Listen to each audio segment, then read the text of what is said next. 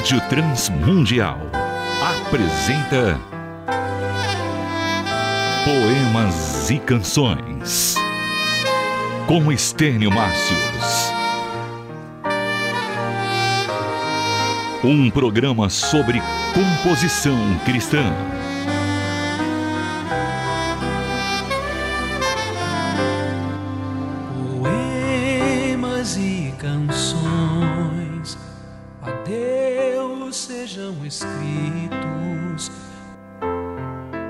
Na semana passada começamos a estudar sobre a letra da canção cristã. E naquele programa nós abordamos uh, o fato de que a letra precisa ter um objetivo. O compositor cristão, ele precisa saber muito bem, antes mesmo de começar a, a sua composição, ele precisa saber aonde deseja chegar, que mensagem ele quer passar àqueles que ouvem a sua canção. Por outras palavras, percebemos que a canção cristã ela é uma flecha que tem por objetivo um alvo. Então, toda a sua estrutura, do começo ao fim, deve caminhar para chegar nesse objetivo. Hoje, vamos abordar algumas questões técnicas, algumas questões da escrita em relação à canção cristã. Fique conosco, tenho certeza que você vai aprender muito. Poemas e Canções com Estênio Márcios. Se você tem acompanhado nossas conversas sobre composição cristã, tenho certeza que você já aprendeu uma coisa. Há dois lados que trabalham para a confecção de uma canção cristã: o lado do sentimento, o lado da alma, do coração, da espiritualidade, e um outro lado bem humano, bem técnico, que diz respeito à prática e conhecimento. Hoje vamos tratar de uma questão bem técnica, de uma questão bem humana e que dá muito trabalho a compositores e poetas. Estamos falando de todo o assunto relacionado com a prosódia. Você já deve ter ouvido falar sobre prosódia. É um dos assuntos da nossa querida gramática portuguesa que geralmente é tratado lá no final da parte de versificação. Mas do que se trata, afinal? Trata-se da correta acentuação tônica das palavras. Escute isso: Nobel, rúbrica, austero, púdico, gratuito, recorde, ínterim, catéter, mister. Percebeu alguma coisa errada? A pronúncia de todas essas palavras está errada. Há erro de prosódia. E erro de prosódia é chamado de silabada. Como seria então a correta pronúncia, a correta acentuação dessas mesmas palavras? Seria assim: Nobel, rubrica, austero, pudico, gratuito, recorde, interim, cateter, mister. E aí você pergunta, mas Estênio, o que que isso tem a ver com composição cristã? É que mais de 90% de composições cristãs têm erro de prosódia em suas letras. Até mesmo nos hinos tradicionais mais queridos da gente, você termina encontrando lá uma silabada, o erro de prosódia. E isso prejudica a canção. Isso torna a canção feia, o erro de prosódia tem esse estranho poder de chamar a atenção para ele mesmo. Bem, eu peguei aleatoriamente algumas playlists aqui da, de músicas evangélicas na internet e encontrei é, facilmente as seguintes frases. A única certeza é que chegou ao fim. Deus vai te arrancar do fundo do poço. Vai ser difícil você largar tudo por Deus. Os sonhos de Deus sempre permanecem. Posso correr sem se cansar. Sai da caverna, não precisar ter medo. De ti eu vou fazer uma grande nação. tua presença enche este lugar. Perceba que se a gente falasse assim, seria ridículo, não é mesmo? Ora, então por que justamente na canção cristã, naquela música que a gente oferece para Deus, nós nos permitiríamos cometer esses erros grosseiros? Ora, toda obra de arte adquire seu valor por causa dos detalhes. Então, os detalhes são importantes sim. E por que as silabadas acontecem? Por descuido do compositor, por falta de capricho, ou até mesmo, em último caso, por pura ignorância desse princípio tão importante na língua portuguesa. Outra razão por que isso acontece é que de fato é trabalhoso você fazer as palavras soarem de maneira natural, ter esse capricho para que a letra caiba perfeitamente na, na melodia, sem forçar nenhuma das duas. Porque a beleza da canção está justamente aí, no casamento perfeito de letra e música.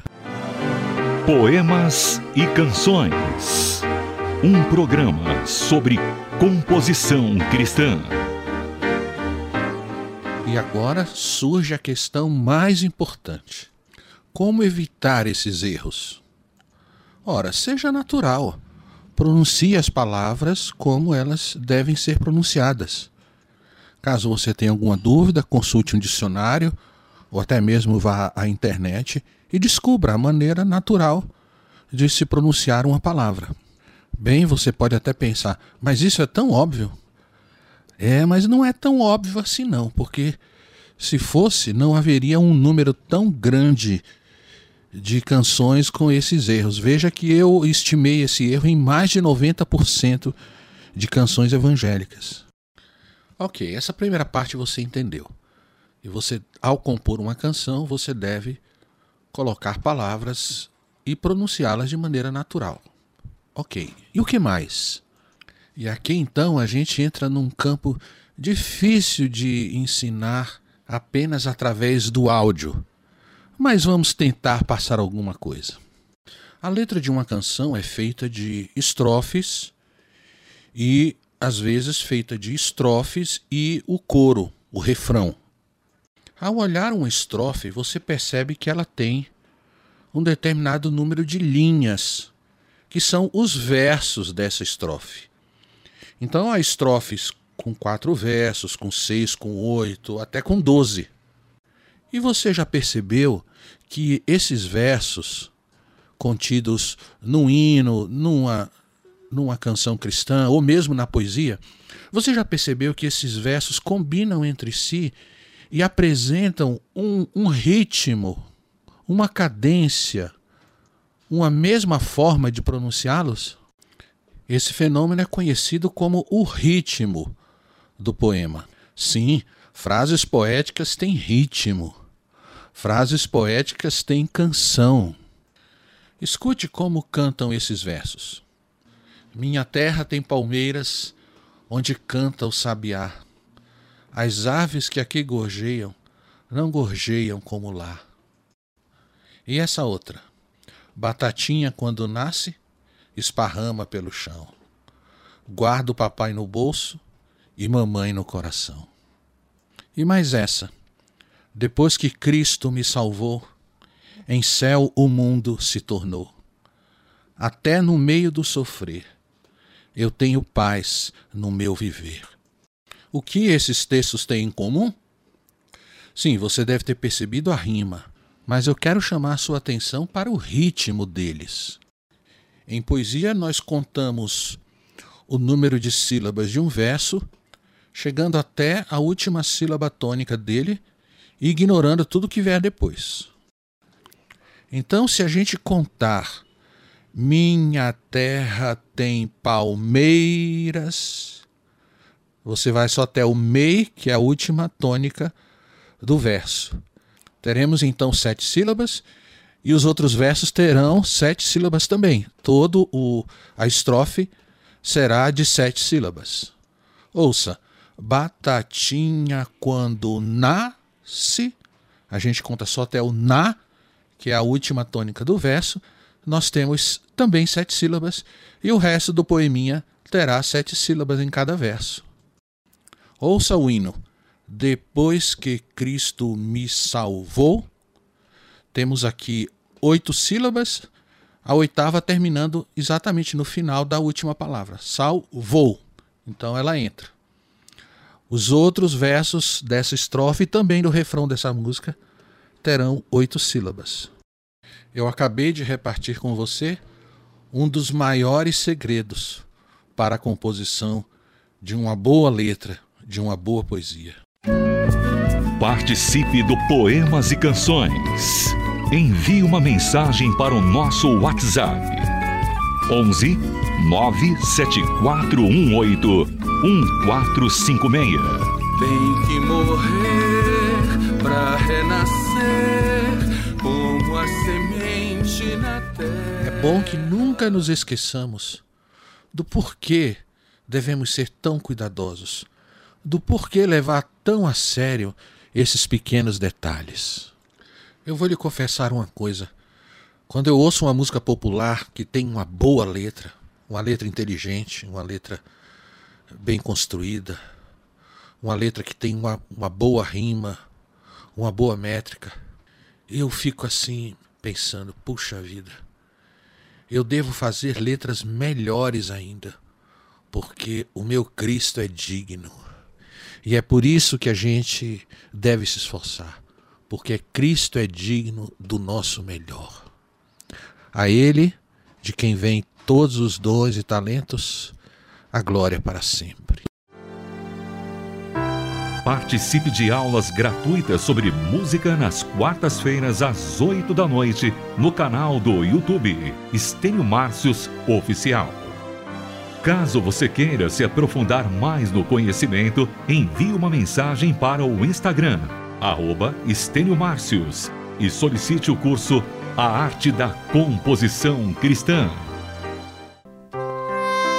Poemas e Canções. Um programa sobre composição cristã. Produção e apresentação Estênio Márcios. Realização Transmundial.